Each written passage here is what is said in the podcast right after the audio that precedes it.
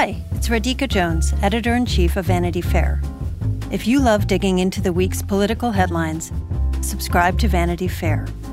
Our reporters take you behind the scenes of some of the biggest stories from the campaign trail to the halls of Congress. Just for our Inside the Hive listeners, save 15% on a yearly digital subscription to Vanity Fair with promo code POD15. That's vanityfair.com, promo code POD15 for 15% off one year of all you can read, watch, and hear.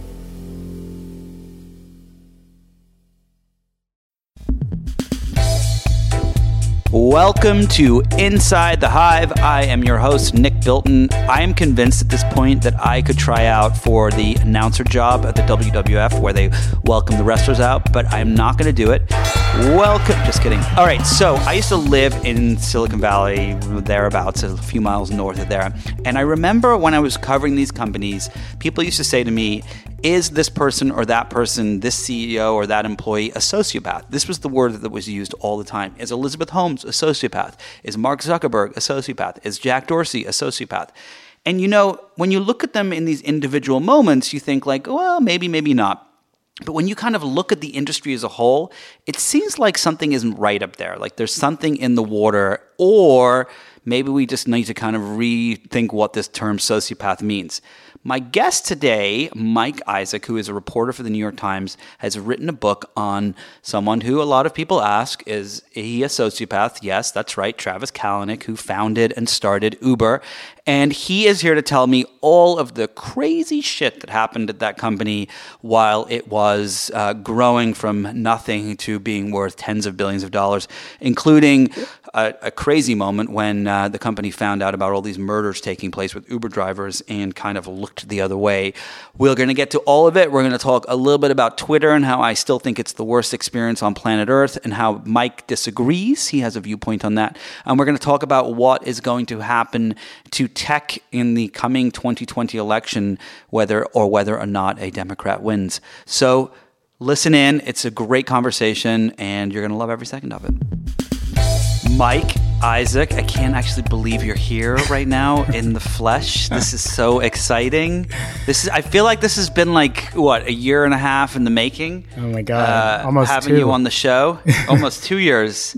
Um, so okay, I I have so many questions. We're going to talk about your new book, we're going to talk about Uber, we're going to talk about uh, founder worship. We're going to just get everywhere, but I want to find out did you um, I remember when I wrote the Twitter book, I, I, I thought Jack Dorsey was going to kind of send some goons to my house to have me have me offed. Have you shown up at your apartment yet and like seen like you know a car waiting outside with a guy in sunglasses and a fake mustache whose real name is Travis oh Kalanick, oh waiting to like beat you with a, a metal pipe? Has that happened I yet? I have not received any horses' heads delivered by Uber to my apartment quite yet. the, the part that I think is crazy is you wrote this book um, and you're still using Uber and Uber Eats. I mean, I would not be doing it. I would be terrified that someone was going to spit in my food or something worse than that. You know, in, in um, back in 2017, when I was reporting on this, the you know the crazy year that they had, and and the building was just sort of on fire and all this stuff. A lot of my sources actually did. You know, they they said like, look, don't like take this app off your phone, delete the contact list from our servers. Like that they, you know, my people were probably, if not as paranoid as I was, more paranoid than me, just just because it's a, you know, it's a it's a surveillance based app. They know where you are at all times, you know, when you're using it and and when you're not. Um, at, for a time at least, they they knew when you weren't for a little bit. So. So yeah, there was a period where I definitely was was off Uber, but maybe I maybe I'm slacking in my old age. So let's let's jump into the to the story. So yeah. uh, you know, as as a tech journalist covering Silicon Valley, you, you, know, it seems like you have your pit, the pick of the litter of like which um, which tech company. They're all going to do something terrible and just and just vile and awful, and the CEOs are all going to be jerks and whatnot. Not all, but mostly. Mm. What what made you decide like, all right, this is the one that I'm going to make into a book? Yeah, totally. It's you know, you and I have known each other for years now, and I've always sort of thought about thought about doing a book, but never never found the right thing or moment or whatever. But I, I think like Uber's sort of uh, like apocalypse in 2017 just felt like it was it was it was about Uber, but it was kind of bigger than Uber. It was this point for tech um, where folks, I think, were starting to expect maybe a bit more out of out of the services that they use, out of you know the behavior of the, the companies that they they sort of patronize, and and I think that it really this company really encompassed all that all this sort of caricature of late stage capitalism that you can imagine um, uh, uh, goes on out here, whether it's like you know being worth, worth billions of dollars and and spending on you know insane uh, headquarters, you know black concrete and glass slabs, or or um, throwing twenty five million dollar parties with Beyonce uh, singing to your staff or whatever you know? It just like really represented excess. And that's not even that's not even uh, yeah. that's not even exaggerated that's just the tip of the iceberg. Yeah.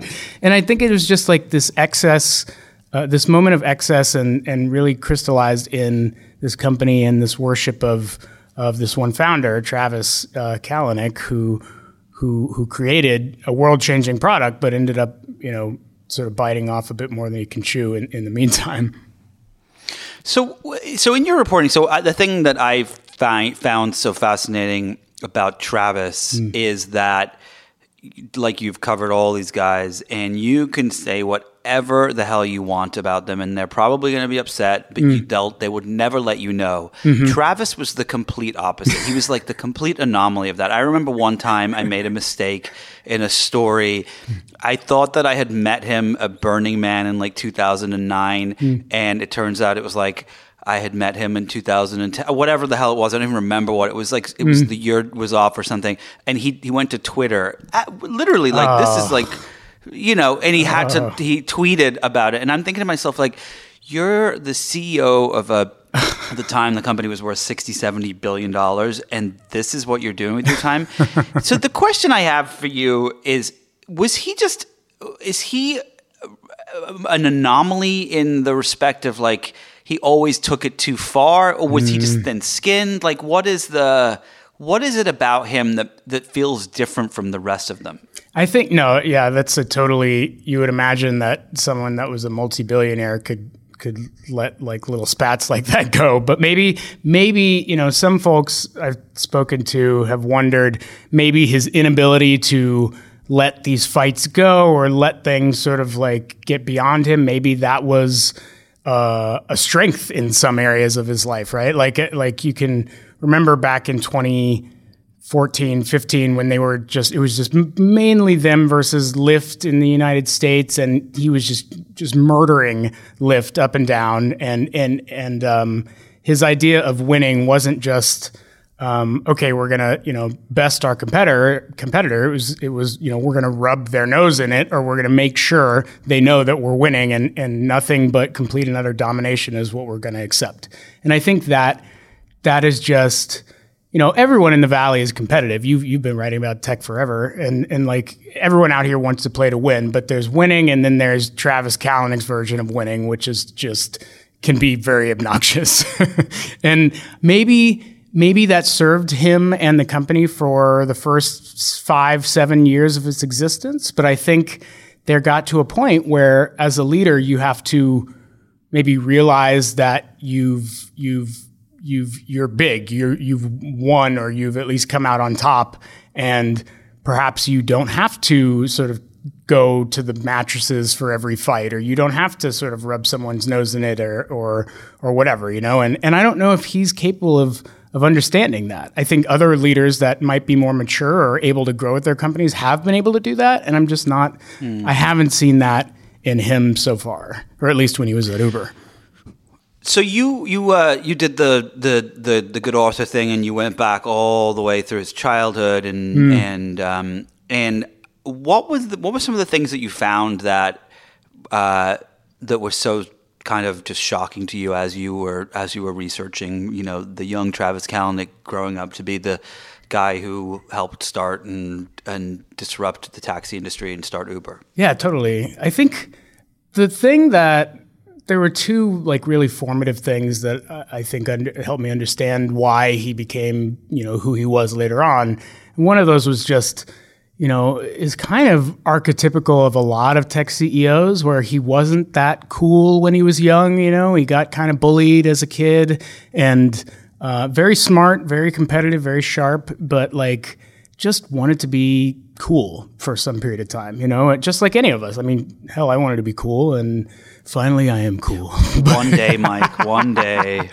Maybe I'll be cool. Just tell me tell me when I'm cool. But I think that's a really it's a really human thing to like want to be that. And that's really where later on when you get these, you know, we would see these tweets of his like like balling and and like going to the club or making it rain or all this sort of like very caricaturish uh Wolf of Wall Street esque version of what it means to be cool as a founder or a CEO. I think that was what he envisioned, but I don't think that, you know, unlike some of us who are, you know, I'm not as fortunate to be as naturally cool as Nick Bilton, but I, I will say like it, some some folks have to try a bit harder, and I think it I think that really it gave me some level of weird sympathy for him, and that's what really informed some of the decisions he made later on. And then I think the other thing, just outside of that, is he he was betrayed um, multiple times early on in his career. He's a serial entrepreneur, um, had done two startups before Uber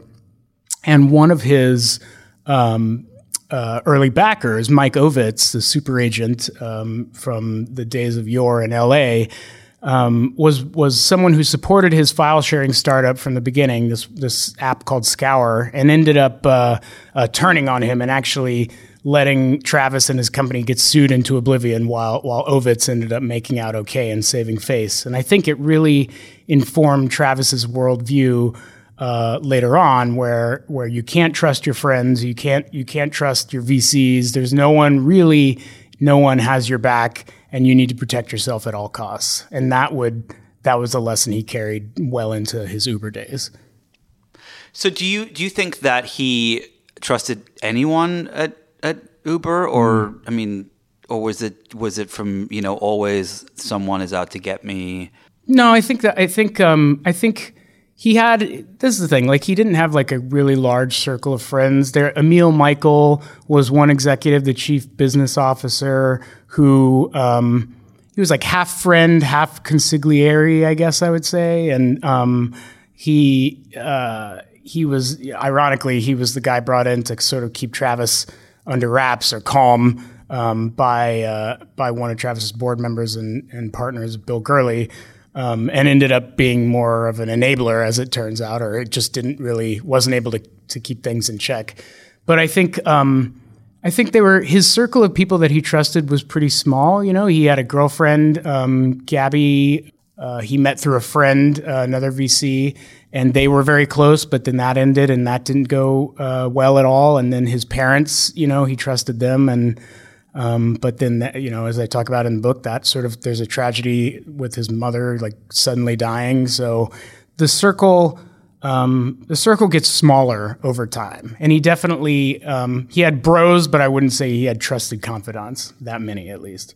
So one of the things that I find so fascinating about the book is that you know, when you think about Jack Dorsey, mm. you know, he was kind of like this young feminist, for like legitimate feminist, uh, um, kind of hippie guy. Mm-hmm. Like Mark Zuckerberg was kind of like, you know, studying like Roman emperors and trying to figure out how he could be the next one. Mm. What's so different about Travis that you detail in the book so perfectly well, and the title, uh, you know, really wraps up perfectly is that he was he was like a bro, like he was yeah. like a legit, you know, a legit bro. And and there's the part in the beginning of the book where you talk about he kind of copies this, and I'll let you tell the story, but he kind of copies this Amazon culture, and he, mm. he does it with the bro thing. And a lot of the people uh, in the audience that at this event uh, can't tell if he's if it's a joke or if it's real. It's like almost like an SNL skit where you're like, uh, "Is this a, for real?"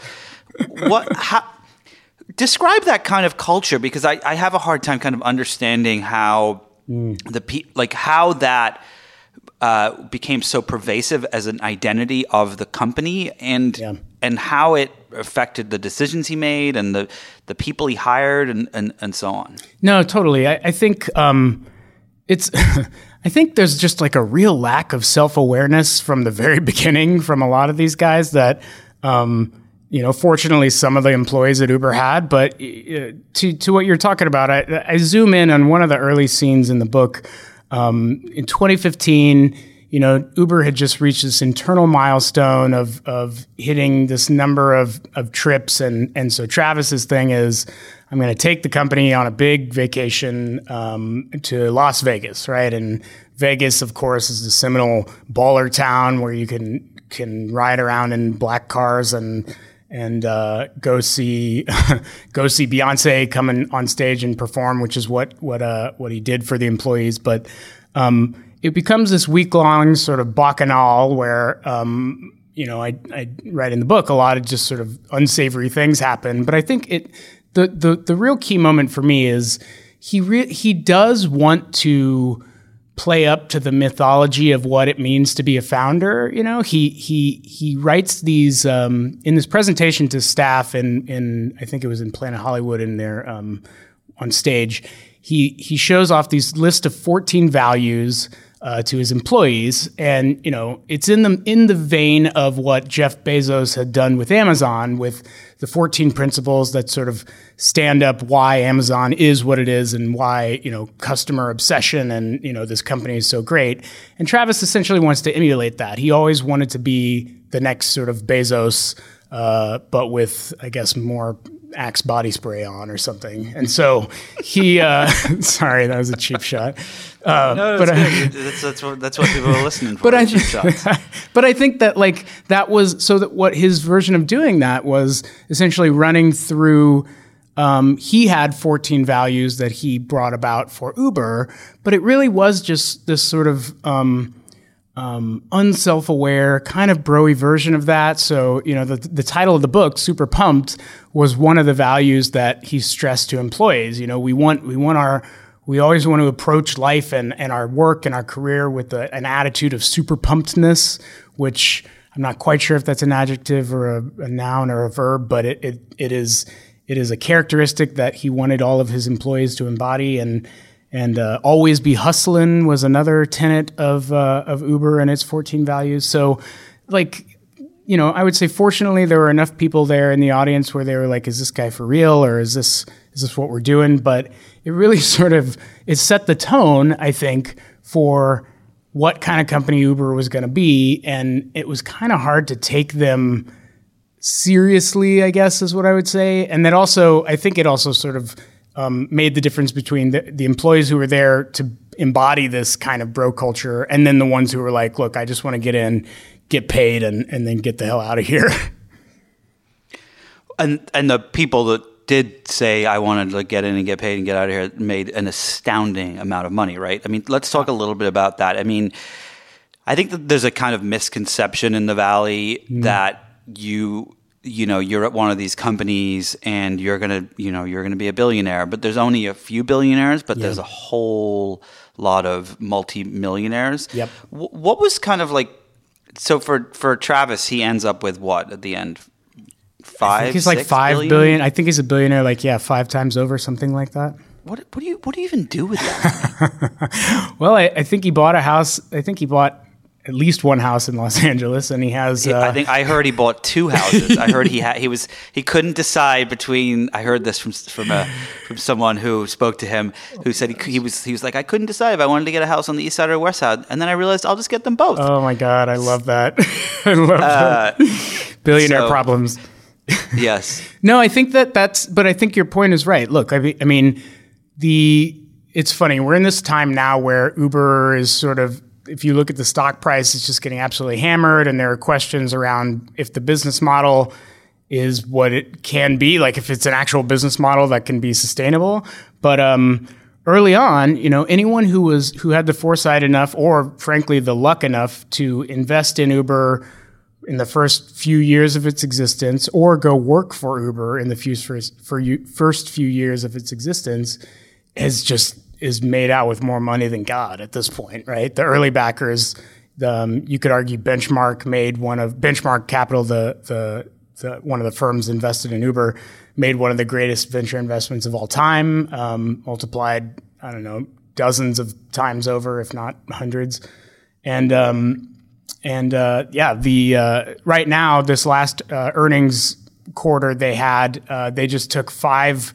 I want to say five billion in more than five billion in losses because, particularly because of the amount of stock comp they're paying out to employees who had been there for the past, you know, you know, few years before they went public as a company. So this that's the I live in San Francisco, and this um, what I'm curious to look at is like what this city is going to look like post um, post Uber IPO, post Lyft IPO, post this next wave of WeWork, Peloton, whatever IPOs that's coming, and and what this is going to do to uh, the fabric of, of this city at this point. But there's yeah, there's a lot of people that made, if not if not billions from early on, then millions from uh, from their time at the company. You're listening to Inside the Hive with Nick Bilton. Hey, Jon Favreau here. There's no shortage of political takes in 2024, but quantity doesn't cut it. We need a better conversation about the latest biggest election of our lives. On Pod Save America, me and my co hosts cut through the noise to help you figure out what matters and how you can help. Every Tuesday, Wednesday, and Friday, Pod Save America is breaking down the political news that makes us laugh, cry, and snap our laptops in half. Expensive year for laptops. Make sure to check out new episodes of Pod Save America on your favorite podcast platform or our YouTube channel now. So when you look at the company now, there's there's been a lot of um, a lot as you just mentioned. There's been a lot of people saying like, oh well, this isn't a viable business because mm. you know the thing that I find so fascinating about the whole concept is you know what what and correct me if I'm wrong here, but what Uber did differently was it wasn't that it it connected you. It wasn't that it, it allowed people to be drivers or to for you to get a ride from your neighbor. It was the fact that it connected you with that person because Mm. You know, the taxi industry, the taxi industry was was you weren't paying for the taxi per se because you could have kind of knocked on your neighbor's door and said, "Hey, can I pay you fifty bucks to give me a ride to the airport?" Mm. You were paying for someone to dispatch you, and what they did was they they kind of created this, this they got rid of that middleman and they they were Uber was the middleman and the next level of that when you have a driverless car is why do you need Uber because every driverless car could have software like why would Tesla for example if they have fully autonomous autonomous vehicles allow Uber to be the middleman between that. So, yep. is that part of the reason that there's so much distress about what the future of this company is, or is it that they are not necessarily worth what they, have, you know, what they went public at? No, I think I think your points are good. I feel like it's honestly a little bit of both of those things. I think the grand irony of Uber now is that they you have to credit them with unlocking um, the idea of the gig economy. They didn't, they didn't, they weren't the one to invent ride sharing, but they're the ones to popularize it, you know? And, um, the idea that you can sort of get on demand whatever from your phone, I think really was sort of, um, made popular by Uber. And so that's, you know, that's, you know, whether you think that's a good thing or not, it's, it, it is here to stay, right? So, um, that said, like, it, it's, it would be pretty, uh, I guess, funny, sad, take your pick. Uh, if if Uber can popularize a category uh, without actually making money from it or making a business from it, and and that's still a TBD. You know, one of the things I do think that was a mistake in retrospect is, you know, Travis had. Travis had raised so much. I mean, I've never seen. I, I mean, just personally, I've never seen any, any private technology company raise the amount of money they had in the 10 years that they were private. They raised more than $10 billion in sometimes in some cases like billions of dollars per round and it just seemed like it was game over um, uh, because but that. that money was that money was because he believed it's we have a we only have minutes to be the biggest company before someone else comes in and usurps us, right? Yeah, I think that I think there so was, was the strategy right or was the strategy wrong? Well, I think the the strategy was predicated on the idea that if we get the biggest war chest, we're going to just sort of take the whole category and we won't have anyone, no competitors can sort of challenge us because we've outraised them all. But I think that the, the problem with that is that you know the funding environment has changed. You have the soft banks of the world that can come in and just flood the zone with like hundred billion dollar vision funds and dole out money to to what to Didi to Ola to or to to food delivery app folks uh, like um, uh, DoorDash or whatever. So even though SoftBank, SoftBank's a whole other like podcast worth of material, but even though SoftBank is is a um, backer of Uber, um, they they they are also backing some of Uber's enemies. So you end up like having Uber like money fighting against itself. But so there's that plus the idea that Uber, you know, Lyft is in a slightly better position only because they have to fight battles in the U.S., whereas Uber has to spend money to fight battles on you know multiple continents and hundreds of cities across the world. So, you know, I think maybe Travis's um, idea was probably sound five to seven years ago, but it just seems like a really different time now. And plus, um, uh, that plus the the uh, the idea that you they also raised their valuation so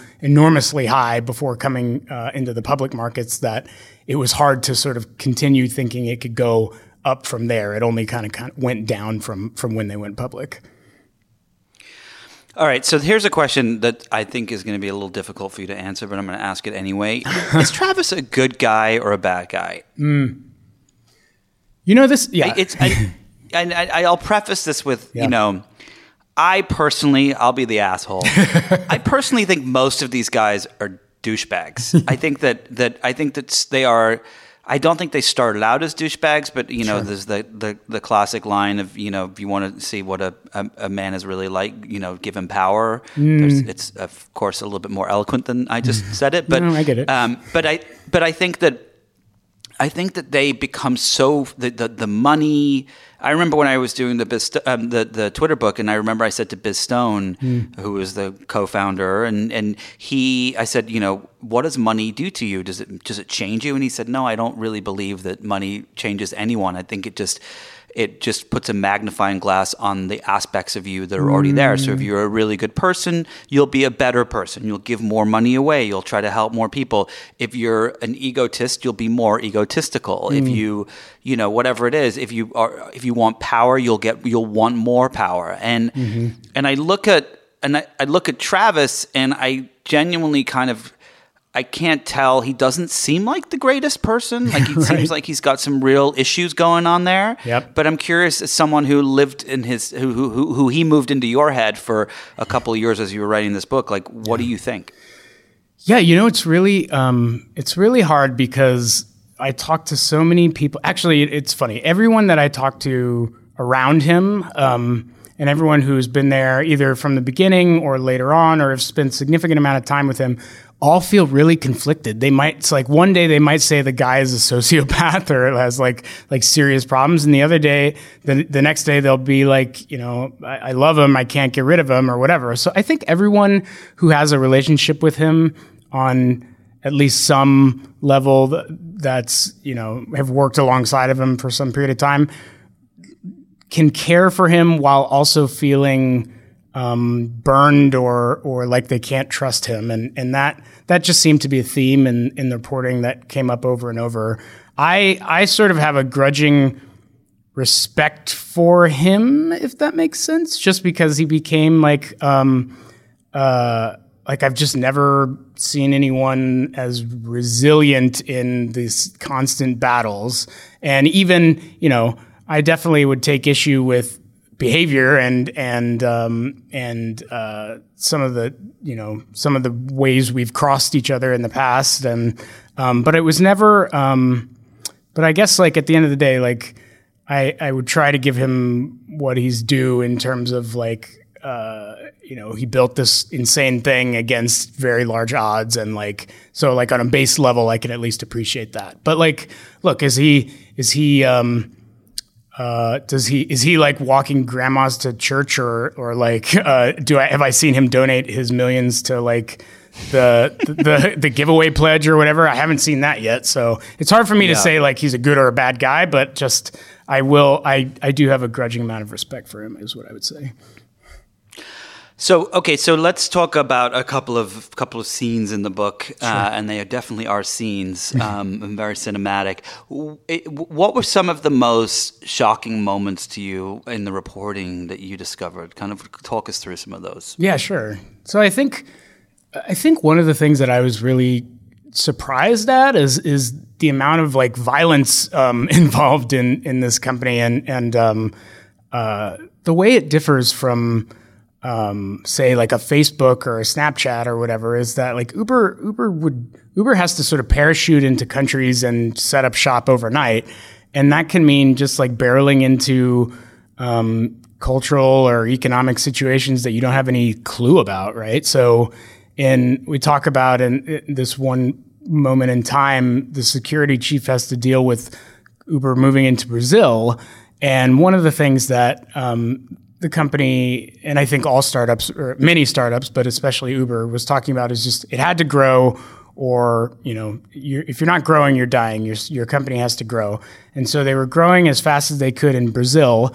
Uh, when they parachuted in there, but meanwhile, like this, um, the co- the country's in the middle of economic turmoil, humongous recession, uh, unemployment was skyrocketing, and they're having these drivers, uh, Uber drivers, carry all cash uh, to service customers as as drivers. So all of a sudden, they start getting this rash of um, riders uh, who are using fake identities to sign up and essentially rob and start killing Uber drivers in Brazil, and that you have a string of more than a dozen murders over over months in Brazil because of the lack of safeguards and identity checks in the um, rider sign up version of the app, and it, and they recognized this and took a significant amount of time to change until they they they fixed that, and it was really disturbed me that that that that was allowed to happen. I guess.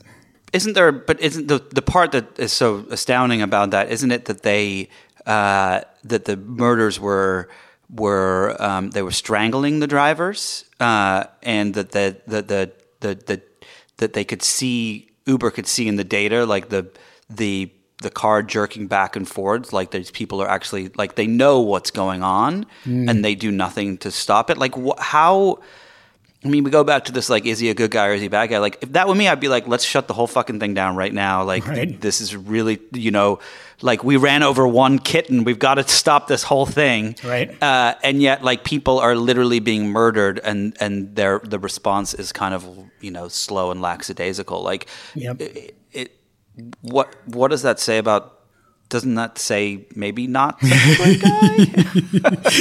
I think well, like to to your point, I think there's like the what is it? There's like maybe it's a sociologist. This like trolley, the trolley problem, right? Like there's this sort of um, greater good idea that they're doing something in service of the greater good. So once we um, or, or when um, when Elon Musk had the problem with um, uh, self-driving uh, sort of malfunctioning, right? Like the statement wasn't immediately like, "We're sorry, this is horrible. We're doing everything we can." It's it was essentially like this is going to happen, but we're on the way to progress, right? And I think that that mentality is very prevalent out here, right? I think I think, um, and if you're looking at it through a very cold, hard, rational lens, you can understand well where they say like, well, once we get to ubiquity in these countries, then it will be worth it or whatever. But I think, to your point, mo- most um, uh, most compassionate people might be at least somewhat disturbed on on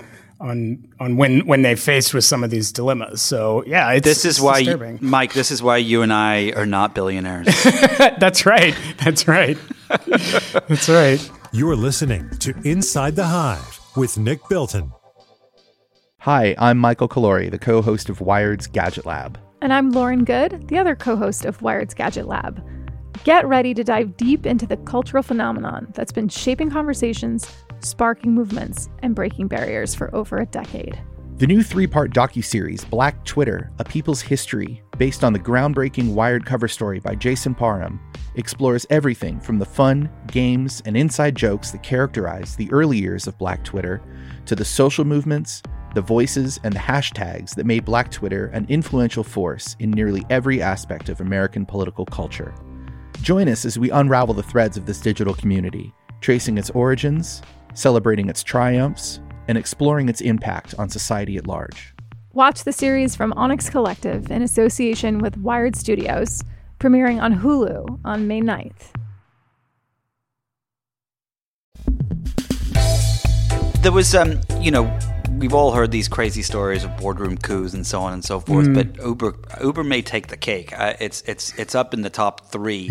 um, tell the story of, of how this all kind of goes down. And you were covering this for the Times at the time. Uh, you know, you you you know this inside out and backwards. Um, can you set the stage and kind of tell us this this crazy moment? Yeah, so I think the real crux of it comes down to um, you know Uber's 2017. They suffer sort of blow after blow. Uh, the whether you know Susan Fowler, a, a, an ex-employee, sending an internal memo like blowing the whistle on internal harassment. Or uh, you know there was multiple DOJ investigations based on a number of incidents that were uncovered by reporting by uh, members of the press, or uh, or was it a, a, a, lawsuit from Waymo uh, against Uber for you know them accusing them of theft of trade secrets and their property, uh, intellectual property? It was just one thing after another. So by the summer of 2017, um, a cabal of investors, uh, early backers on Uber, had said, you know, this is enough. Travis is now a liability, and we need to remove him. So Travis is essentially uh, uh, blindsided at a hotel in Chicago, and we get I get into pretty granular detail about this in the book. But it's this real. Um, I think the crux of the book is is kind of uh, probably the tragedy of Travis is that like he's kind of proven right. You know, like his all of his suspicions of of um, venture capitalists betraying him end up coming true, and and call it a self fulfilling prophecy or just sort of like a crazy turn of events or whatever. But he's he's ultimately felled by uh, folks that were his backers and close to him, and and folks that he didn't think he could ever trust in the first place. It's very dramatic, and and um, it was the most insane thing I've ever reported on.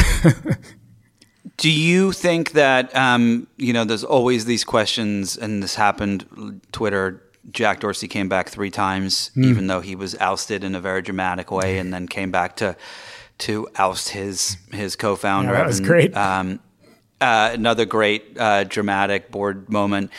Uh, but he pulled it off. Like he legitimately was. He didn't give up. He mm. and and I would say Jack Dorsey is not as aggressive as. Um, not even remotely as aggressive as uh, as Travis Kalanick. Mm-hmm. I don't mm-hmm. think I've actually ever covered a CEO as, as aggressive as Travis. But um, that said, do you think that Travis is going to, you know, plan a coup to come back and and overthrow Dara and take over the company again and you know? That would be it would make for a really good story. I think right now i think he's i think he's smart enough to keep his head down and right now he's working on a startup that has to do with food delivery and dark kitchens, cloud kitchens is what it's called, and but it's still like sort of symbiotically attached to Uber, and I think that worries folks that are still at the company uh, inside of Uber. Like, okay, well, our ousted former boss is still kind of in the space. And this funny thing that's happening right now, you know, Dara Khosrowshahi, the current CEO, is under a lot of pressure. The stock is in the toilet. Um, employees are kind of some employees are, I would say, to be fair to Dara, like a lot of employees are happy the building isn't on fire and things have calmed down. But there's also a meme now that's very interesting where there's a longing for the fire that Uber had from its earlier days, right? And this sort of aggressiveness and energy.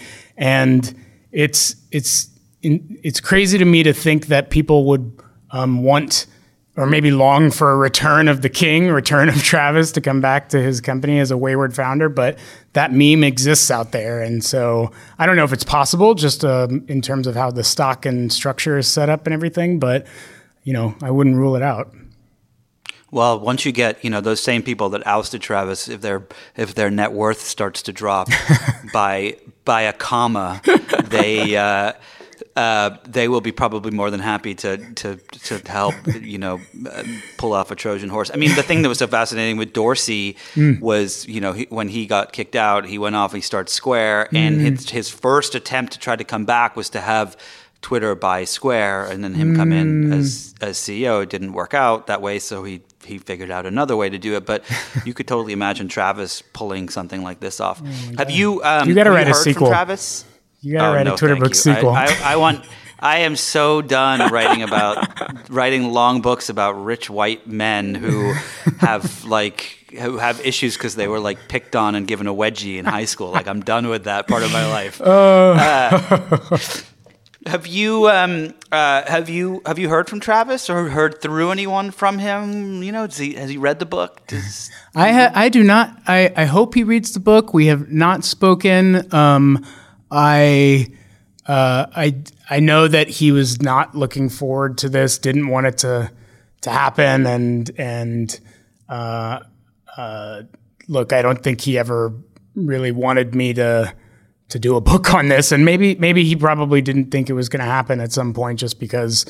I went away for a year and a half to do it, and maybe I forgot about it or I just flaked out. But uh, I, I, don't know. I hope he reads it. I think I do think that just through other people who have talked to him that I've talked to, um, he 2017 was like the hardest period of the guy's life, and and uh, I think he it's hard for him to go through this again with this book coming out and sort of the headlines, you know, my excerpts and in Vanity Fair, like it just sort of details the gnarliest points in his life. So I imagine he's just not happy reliving that. Um, but I also imagine that he's he knows to keep his head down and just continue doing his current thing, um, and that's probably a safer way of of maybe staging his own. Um, uh, if not come back at Uber, just come back personally and and become a revered figure again. So keeping his head down is probably a smart way to go. But to become a you know, to make a comeback and become a public figure again and start, you know, speaking on stages and doing talks and whatnot, um, would require him to uh, to kind of let go of some of his mm. animosity towards a lot of people. I mean, I, mm-hmm. I told mm-hmm. you this story. I'll, I have not told this story publicly, but I will. I'll tell it now. I, I you know, met Travis 10 years ago. I, I, may get the date wrong. Don't tweet at me. uh, and, um, and you know you are friends with some of these people and you cover them at the same time and sure. they know that's the deal and um, and I remember, uh, you know, after he tweeted that silly tweet, I was like, eh, whatever, and moved on. And sure. and I was at um, I was at uh, an event for a Vanity Fair event, uh, the Oscars party this last year for work, and I'm mm-hmm. just doing my thing work wise. And and I see him, and we we are there's a crowd of people, oh, no. and I'm walking from one direction, and he's walking from another direction. It's almost like there's a tunnel, and there's only one way through, and we're like, you know, when you got to pull over to the side for the other car to pass, like. Yep. And I was like, hey hey. And I put my hand out and he looked at me and he goes, I'm not shaking your hand, homie. No. And he kept he kept walking. And at first I was like at first I was like, good for him. You know what? Like like what a baller that he's gonna like be like, you know what? I don't like the things you wrote about me or said about me. I'm not going to be, I'm not going to pretend to be nice to you. And at first, I literally was like, like that was right. amazing. like, like pat on the back. And then I bumped into a, mutual friend of ours and I just, t- at the party and I told him what happened. And he was like, are you kidding? The guy's worth $6 billion and like you haven't written about him in six months and he's, that's how he reacts to you. Imagine how he'd react to Mike Isaac. Uh, uh, I don't no, know if I, he would the, shake my hand the point is that you know I barely covered the company. I wrote about it tangentially a little bit. You know, you, you know, I haven't seen the guy in a long time. Um, I don't imagine he's listening to this podcast. If you are, hey Travis, call me. I love you. Um, but but I but the fact that he felt that way towards me, mm. like the thousands of people higher up on that chart who who've legitimately wronged him, like mm. kicked him mm. out of his own company, you know, talked to the press about him, talked to you, your book, like all these, th- like these yeah. columns that have been brutal, like he, like you, it's like the AA. I, have never gone through AA, but I, I, this is the part where you have to kind of go and knock on everyone's door and make an apology. Like it would take him years to, to get through that. Like I don't how, think he would go through that. but how to how? So the so I guess the question is is like is is there if there is a comeback mm. is it a comeback as the same person or is it a comeback as a different person and it doesn't feel like it could be the same person if you hold that much animosity yeah. towards that many people i th- this is the thing that and this is the sort of thing that keeps um, some of his friends turned enemies up at night and the question that everyone sort of asks is like can you can a person change you know at a certain point are you who you are, or can you change and grow uh, after your experiences and become someone else? And I don't know. Maybe that is the tragedy of Travis. You know, I you know some folks sort of say that I sound like I'm sympathetic now, but like maybe that's just he his hubris is that he was perfect for a very specific period of time in this company and no longer after he reached a certain point, you know, maybe he's not capable of changing. I don't know. I don't know. And that said, like some people will grow up or he went through a lot. So I'd be happy to have him prove me wrong and, and come back, you know, better than ever. But uh, I think that's a question that still haunts a lot of people that, that know him or knew him in the early years. I think the thing that I find so, I mean, I'm, went through a period um, when I was going through an incredibly tough time at work, mm. when I was at the Times, when my mom died of cancer mm. very suddenly. And it was like a very fundamentally changing moment for me. And, yeah. and I, had a, I had a kid, my first child, three weeks later. And the whole, oh it God. really had a, a massive impact, all of it together at the same time on the decisions I made about my life and what I wanted to do when I grew up and, and mm. so on. And and I and I I legitimately did feel terrible for the guy when his mom passed away yep. in the midst of all of this crazy shit that was going on. Yep. Uh, so m- maybe that did have an impact, and maybe that's why we haven't heard from him because he did have some sort of change of heart. But he didn't shake my hand at the Oscars party, and I'm really sad about that. You're listening to Inside the Hive with Nick Bilton uh, before we let you go, I want to I want to jump into um, a couple of other topics, um, yeah. and you know, and that you cover in in the tech world. Yeah. So you you've been writing about um, all of these other companies, and it seems like it, there's been a change of heart since from when you and I first, first started covering this world mm. over a decade ago you know, back then we were all super excited about every technology and Twitter and Facebook yes. and, and Uber and you name it. And now it feels like we are not so much. You, are still. Do you still use? I don't use Twitter that much. Are you still using it? You, I remember you were probably one of the most prolific tweeters know, there are. sad. do you still do you still twat a lot? Or? I, I tried to, you know what? I would, I would like to say I tried to kick it, and I have periods of time in which I'm off it, but no, I'm still on it. I think probably now, uh, you know, uh, I think there's two things. One, um, I, it actually has been helpful in reporting, so I will say that that that is it. But, but I do think that reporters like tend to over-index on that and and legitimize it as their reason for being on it and then stay on it all the time. So it's been a better version of my life with when I go through periods when I don't have as much reliance on Twitter and Instagram and Facebook and whatever. So I don't think I'm I don't think I could ever do it cold turkey. I feel like I'm just sort of will always go through a pendulum of using these services and, and not, you know.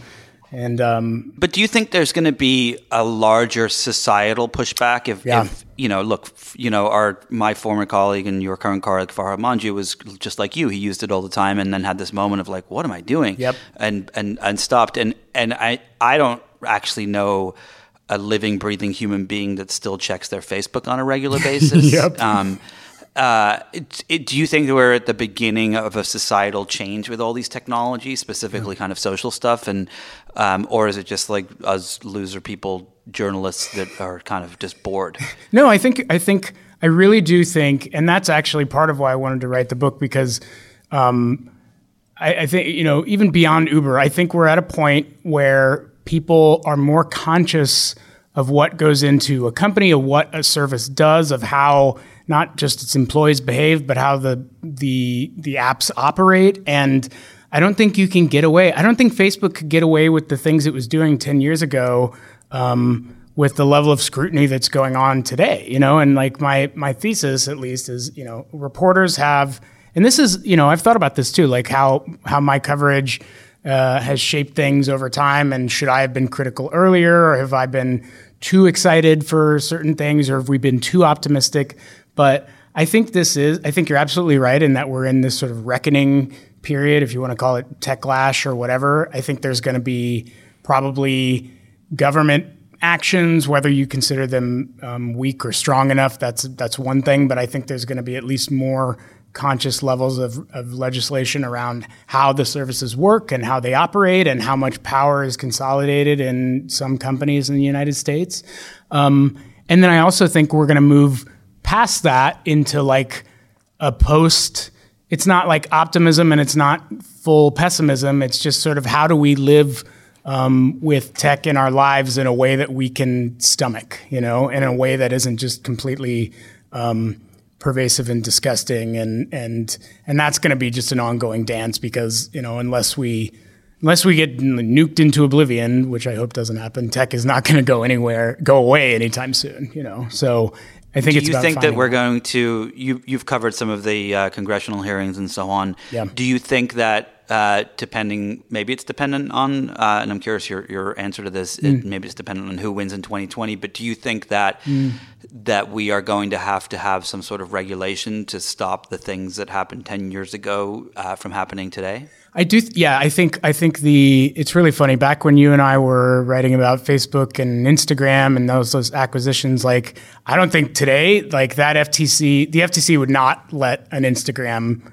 acquisition go through today, right? That's like, point. I, I think Yeah. that I think it's just really different in terms of. I think the FTC ten years ago was just very much um, I guess I would say asleep at the wheel or just didn't really understand the consequences of of what swallowing up some of these networks would mean and how how much power one can corner. And I think now they're probably going to. I'm I'm still it's still the, the jury's still out for me on whether they're going to sort of really clamp down or, and punish Facebook if they're going to um, break them up or just sort of levy like huge fines or whatever. I do think it will ma- it will be dependent on who wins in 2020, what sort of like um, broader uh, policy ideas that the winners have, and who's appointed to the FTC, and what senators are sort of um, up and coming. This Josh Hawley, who's a Republican, is actually sort of the anti the anti-Republican in that he's very anti-tech in a lot of ways, but but um, uh, in in ways that would make you think uh, are less Republican and less free market than than they usually are. So it's a w- very weird time, a very weird mix of of free market slash um, uh, regulated, you know, pro regulation folks, and and I think a lot depends on next year who takes power and and what's going to be uh, what, who's going to be setting the rules. Um, let's talk about Twitter for one minute. Uh, I, you mean you you you said that you know we would have covered these companies differently. Like if I'd have known what Twitter would become today, uh, uh, the book I wrote would have been a drastically different book. Probably not. Probably definitely.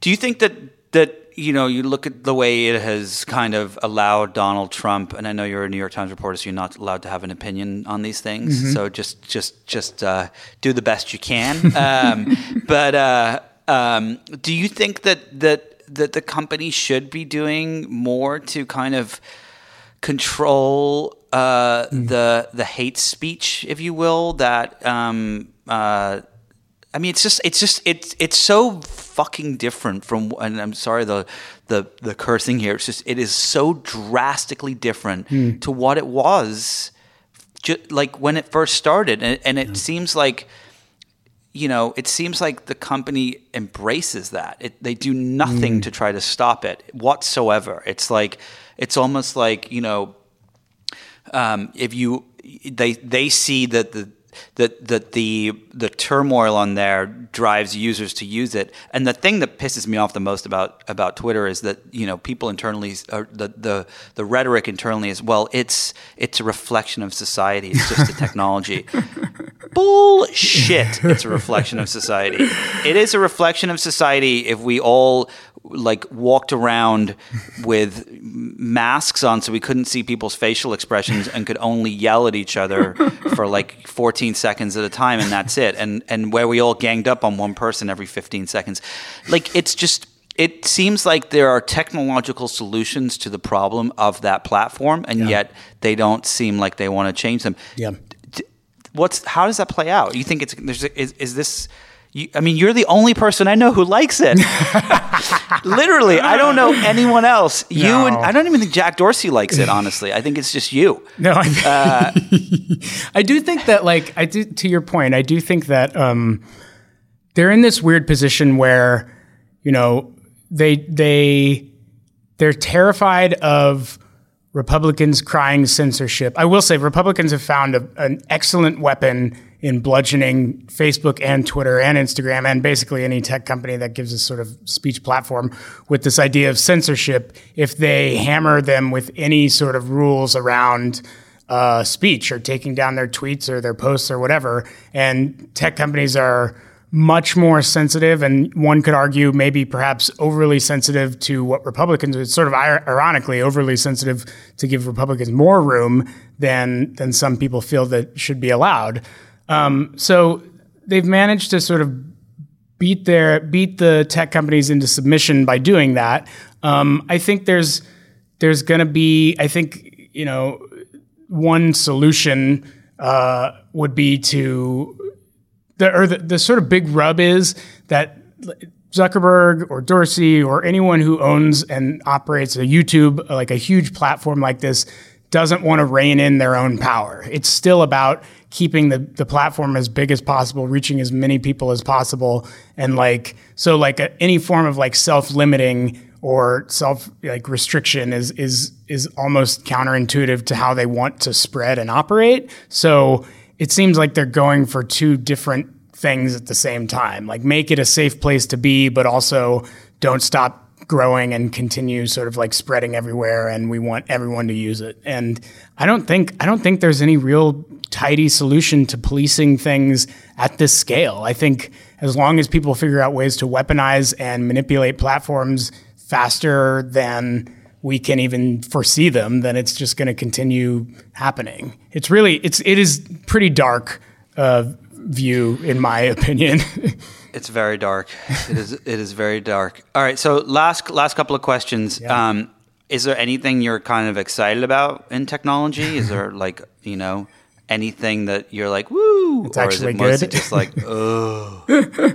um, the I will say the one thing that brings me joy, and maybe this is like me being I don't know. If you say Twitter, I'm going to No, it is not Twitter. I swear to God, it's not Twitter. I the the one thing where I like go down a fun hole is um. Do you ever look at TikTok? Have you ever gotten any viral videos on TikTok? I I've got I have I have spent some time on TikTok and I had a discussion with a friend about this about oh look it's like such a creative place and they were like yeah but it kind of monotonized the creativity but I I did I had a night where I Uh-oh. spent probably three hours looking at um, at the the cowboy dance videos on TikTok and loved every second of it. Isn't that great? Like that's the thing. Yeah. Once you go down one of those TikTok holes, like it was actually like joy. Like Sarah, my my wife and I, Sarah, we both like would just sort of watch this stupid stuff, and it was actually a real fun. It felt like what the internet was mm. early on when you could still like have joy from it or whatever. And I'm sure there will be a day in which like you know Russian spycraft starts manipulating my brain through stupid TikTok videos. But at least right now, it's very nice. so like that's do you, my. How do you? Do you tick or talk or how do you? What's the what's the like? Uh, do you do you tick talk do I talk? or do you tick? Do you I don't talk? know what is I don't, I don't, I don't. I think I'm too old to TikTok. I think I'm just a passive consumer at this point. Like, like mm. on Twitter, I'm, um, I actively put stuff out into the Twitter sphere. But I think this, I think you know, with every new generation of, um, of new wave of apps and sort of wave of creators, I think this one has passed me by, and I'm more like a, a, a consumer of TikToks and and I think I'm okay with that. Like at this point, I don't need to be a TikTok name. I'm fine with just sort of like seeing what bubbles up to the top and then and then enjoying that. But um, I actually kind of, I actually kind of love that you still tweet a lot. It's like I, I, did, I, I do, I actually tweet probably like once, once every three weeks now, and every time I do it, I'm like, why, God, did I do that? Because I get all these responses of people that are like, "You're an asshole. Your dog's ugly. oh God. You know, like get a new haircut or whatever." and and like I imagine that that like maybe like five years from now, it's like it's just you and Donald Trump on Twitter. There's no one else there, and you guys are like, "Hey, what's up? What's up?" Oh what's my up? god! um, the global town square. the global town square. Two people. Um, All right, so last question for you. Um, with the book, uh, we'll go back to the book for, for a second here. Yep. Um, do you, uh, it, it, what is the like your favorite moment? You know, I, I, we all have, when we write books, we all have like a favorite moment that stands out to us. Like, what is your favorite, favorite thing that you discovered or, the, or that you got to write, like a passage or whatever it is, like the moment that you're like, that, that was really cool or fun or whatever it is. Like, what's the thing that you're, I guess, the most proud of in there? sure. Uh, that, I think there's probably two things, but I think in terms of, I th- well, okay, I'll just say the one thing that I think was kind of hilarious. Um, in the middle of um, Uber's, Uber plans this, you know, they've had months of like culture horror show um, revelations, and they did this big um, presentation exploring, you know, this is our investigation into our culture issues, and we're going to make this company a good place for women to work, and uh, we're, t- we're doing the right thing and turning it around. And so they have this internal presentation where uh, they're talking about how they're going to make Uber a great place for women. And then one of the board of directors uh, members, uh, uh, David Bonderman, goes on stage and starts. He makes a misogynist comment about how women talk too much uh, in the middle of this presentation, and it was just sort of like perfect like absurdity like moment of like oh my god how does uber shoot itself in the foot even on its redemption tour right and in the one of my typical. sources yeah one of my sources told me about bill gurley um, another board member was on stage and when when he heard uh, Bonderman make this remark, he just buries his head in his hands and starts shaking his head. And he's like, "Oh my God, we can't win, even on our best day of trying to redeem ourselves. Still have to just shoot ourselves in the foot." So it's kind of the story of this company. It's sort of a comedy of errors um, that lasted for at least a year, if not much longer. Well, the book's amazing. It's just, it's like a thriller page turner. Uh, I loved every second of it. Um. The book Thanks, is super pumped. The battle for Uber. Go buy it now, or listen to it, or or have it injected into your veins, or watch it on TikTok. um, Mike, thank you very much. I really really appreciate it. Nick, thank you so much for having me. Thanks to my guest this week, Mike Isaac, who I do not think is a sociopath, but time will tell. If you enjoyed this conversation, be sure to listen and subscribe to other great episodes of Inside the Hive with Nick Bilton. That's me. You can find these on Apple Podcasts, radio.com, or anywhere you get your podcasts. And don't forget to leave a very nice review while you're there. It's not that difficult to say something nice rather than something mean. Eh. Thanks to the folks at Cadence 13 for their production work, and thanks, of course, to my sponsors this week Lightstream, KiwiCo, and Stamps.com. Please support them the same way you support this podcast. I'll see you next week for a guest that is going to blow your mind. Have a good one.